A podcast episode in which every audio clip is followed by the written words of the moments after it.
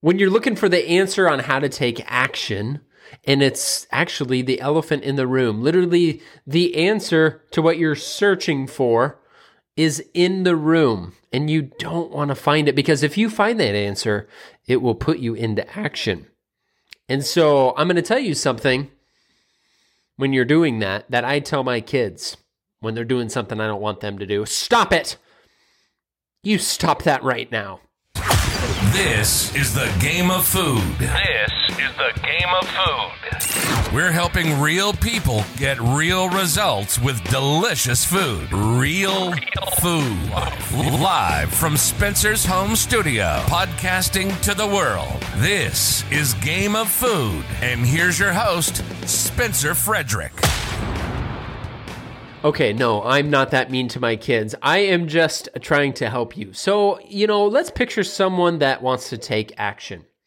Either they have been out of shape and wanting to work on their health and body for a long time and they are stuck. They can't take action. And if they do, it kind of fizzles quickly. Or, you know what also you can relate to, maybe some of you, is if you have done well and you let your bad habits come in and you're stuck again. So those are kind of the same situation. What some people will do is commit to being stuck and act like they are lost intentionally. It's it's subconscious thing. They have good intentions on getting on track and taking action and, and doing better, but it doesn't happen. And and what I look for first is language. I look for the language because you can you can see someone's in, uh, uh, intentions or if they're negotiating with themselves uh, by their language. So some questions I get are like, Spencer, how do I get out of this phase? I can't take action. And uh, I want you to picture like if I went uh, into my truck and I went mudding on a dirt road. I find this dirt road. It recently rained. It's all muddy. And I'm like, yeah, I'm going to take this path. I'm going to do some mudding. And so I floor it down this dirt road.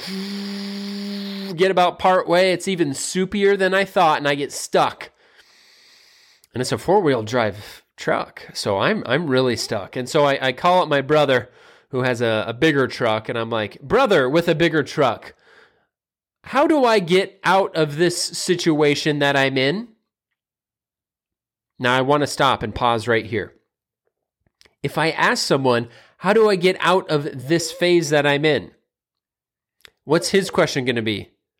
Spencer, are you stuck? And my answer would be yes, I am.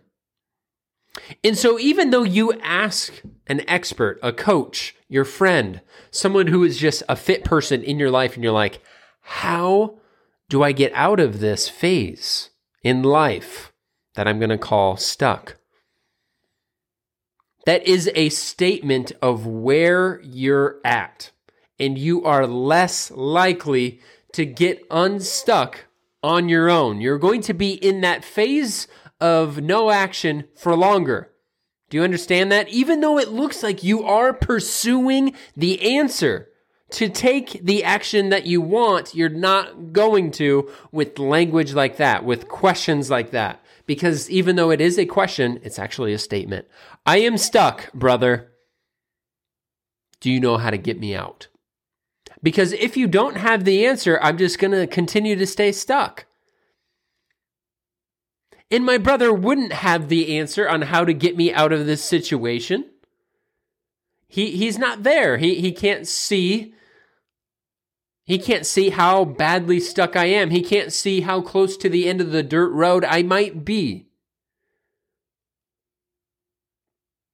So the only thing he can do is show up and pull me out. And that's what you're craving. You're craving somebody to come and save you and pull you out. But this isn't a truck. This is not a dirt road. And I think humans can overcome anything. They can overcome good coaching. They can overcome. Have you ever met somebody that's just like really motivating and inspiring? And like, not that you like want to be like them, because I don't think you should like idolize anyone like that but like they just they're a good role model like they they're a good teacher they're a good coach and they lead by example have you ever met someone like that and you're like that person can pull me out uh, they they can't pull you out unless you want to pursue it unless you you take some action because a person can give you all the knowledge and all the motivation in the world. At the end of the day, when it comes to your nutrition or fitness, you got to press go on something. See, what you're doing when you ask questions like that or you make those statements of where you are, it reinforces your beliefs. So, you're stuck. You're off track. You're eating foods you don't want to eat. They do not support your goal. They're actually making you feel like crap, but you just keep eating them anyway. And then you have language that reinforces your beliefs of, man, I don't know how to get out of this. Do you, magical person? You don't? Well, I'm just going to continue to stay stuck. What's interesting to see is sometimes this happens to people that have gotten out of a situation on their own, or they used a coach and it worked really well. And then they use that same coach and it's not working anymore. You're reinforcing your beliefs that, like, there is nothing anyone can do for me. It is a, it's a helpless feeling. And really, what it is, is uh, negotiating with yourself a little bit. Will I do well today? If not, well, it's not my fault because no one has the answer on how to get me out of it. So I guess I'll just continue to stay here, right? That is the answer. Because if you don't have the answer, you just have to stay where you are. What you're doing is keeping the problem alive. And really, the solution is right in front of you. Like I said earlier, it's the elephant in the room. How do you do better on your nutrition? You eat less. How do you do better on your nutrition? Uh, you eat less of your trigger foods. You have no sugar, maybe. How do you find motivation to work out? Yeah, you won't find it until you start working out. Let me tell you. you don't get motivation before a workout usually. It's it's when you get started. Yep, it's after that first uh, movement. It's after you kind of tell your brain to shut up. I'm doing this. Motivation comes in. Same thing with nutrition, folks. You just have to do it. And you know what? You know what? I'm going to speak to people that have lost weight before or, and have done really well. You've lost 25 plus pounds, whatever. You you've been really lean before, and you start doing bad. You know how you do good again. It's exactly like working out. You need to have a couple of days under your belt of doing well, and the motivation comes with it. Not the other way around. Not the other way around. Especially if you've been on this path before. You're not going to get that motivated before your next fat loss phase or before you get uh, back to calculated with your nutrition. Stop looking for it. Motivation uh, is real, but it's not lasting. And sometimes I don't think it's controllable. It's not like there's a switch. Like I remember when I started my calculated calorie plan before, I got this motivated and then I accomplished everything. Well, new phase here, and uh, you can't turn on that motivation switch. Our brains are uh, looking for uh, comfort. Do you know that? Our brains are looking for comfort. So it learned that last time you felt super motivated, uh, it, you cut calories, you worked out harder, you moved more. Uh, it was a little bit of a stress on your body, right? It's it's not as comforting as sitting and eating whatever you want.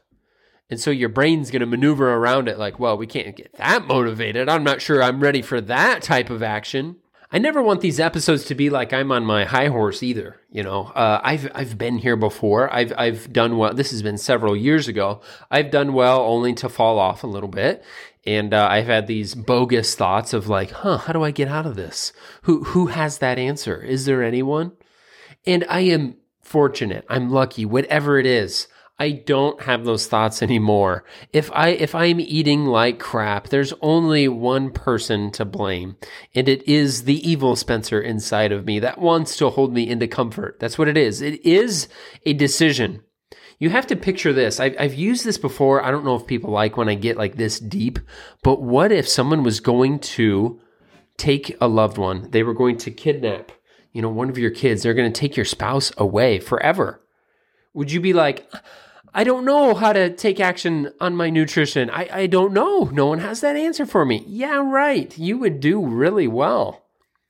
If it was some weird evil person that needed you to eat well so that you can keep your family, guess what? You wouldn't need any motivational switch. You wouldn't need any uh, research articles because that's what people do is like, let me look up a research article on how to get motivation, on how to get back on track with your nutrition, because there has to be some sort of shortcut, some sort of, of answer for me.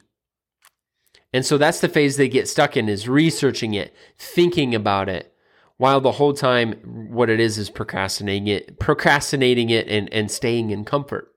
Because why you stay there for a while is like there is a part of you that likes it. Like you are eating what you want and you're drinking what you want and you're kind of partying down maybe depending on who you are you know? There is that short-term satisfaction of yumminess in your mouth and a buzzed feeling when you're drinking alcohol with your friends like those are the benefits although they are short-term and they don't produce results there is that short-term positive. And so you you have to know that you are the one making the decision to stay in the comfort you know, sometimes when this happens to clients, I'm not going to say like this is common. So uh, if if you're in that phase, I don't want you to stay there just because like oh Spencer said like this always happens. No, don't let your brain do that. This is not like something that uh, it, it happens to everybody. This is not something that's guaranteed. So don't put yourself in this state just because I'm making this episode.